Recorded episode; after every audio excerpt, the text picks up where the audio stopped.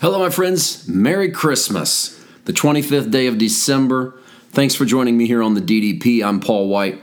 I'm hoping that you have a wonderful day, a great day of rejoicing, of hoping, of living in the peace of God, of celebrating the arrival of Jesus and recognizing not just his arrival on the earth, but his arrival in you, who he is alive and well in who you are. Let that influence your whole world today, your whole life today.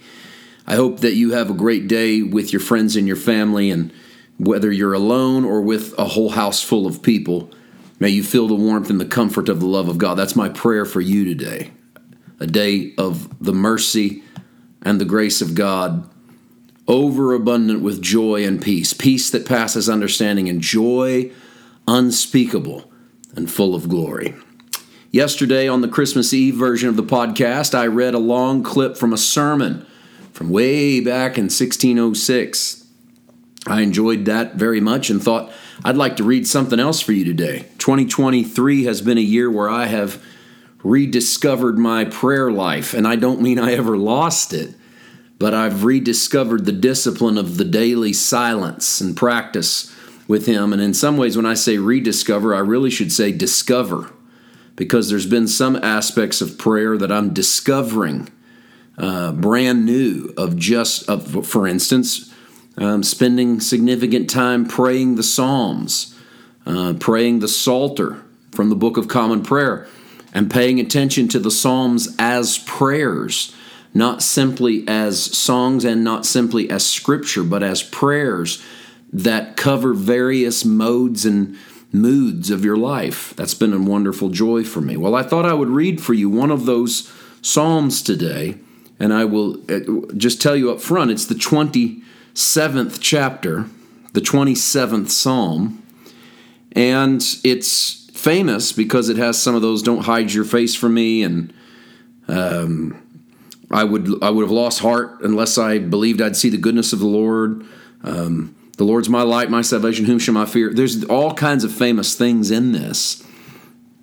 But for Christmas Day, it seems appropriate because this is the day that we can agree with David as much as any day, where he says, I, I'm confident that I'll see the goodness of the Lord in the land of the living. Wait for the Lord, be strong and take heart and wait for the Lord because Christmas is that day of we've waited and here he is. And in a way, this has got to be how Simeon and Anna felt in Luke 2. You and I just went through this in the podcast the, a few weeks, a few months ago with Luke chapter 2, where they waited in their old age for the arrival of the Messiah, and they both were so happy to hold the baby Jesus in their arms. It's it's the same with us. Those who hope in Christ are never going to be disappointed. So that this be my little contribution to your Christmas.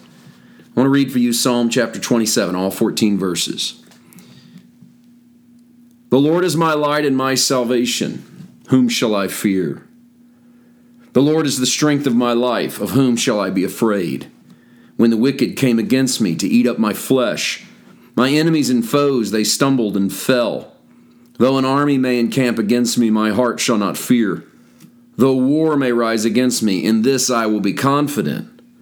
One thing I have desired of the Lord, and that will I seek, that I may dwell in the house of the Lord all the days of my life, to behold the beauty of the Lord, and to inquire in his temple. For in the time of trouble he shall hide me in his pavilion. In the secret place of his tabernacle he shall hide me. He shall set me high upon a rock. And now my head shall be lifted up above my enemies all around me. Therefore, I will offer sacrifices of joy in his tabernacle. I will sing, yes, I will sing praises to the Lord. Hear, O Lord, when I cry with my voice. Have mercy also upon me and answer me. When you said, Seek my face, my heart said to you, Your face, Lord, I will seek. Do not hide your face from me. Do not turn your servant away in anger. You have been my help. Do not leave me nor forsake me, O God of my salvation. When my father and my mother forsake me, then the Lord will take care of me. Teach me your way, O Lord, and lead me in a smooth path because of my enemies. Do not deliver me to the will of my adversaries For false witnesses have risen against me, and such as breathe out violence, I would have lost heart unless I had believed that I would see the goodness of the Lord in the land of the, in the land of the living. Wait on the Lord. Be of good courage, and he shall strengthen your heart. Wait, I say, on the Lord. Until tomorrow, once again, Merry Christmas.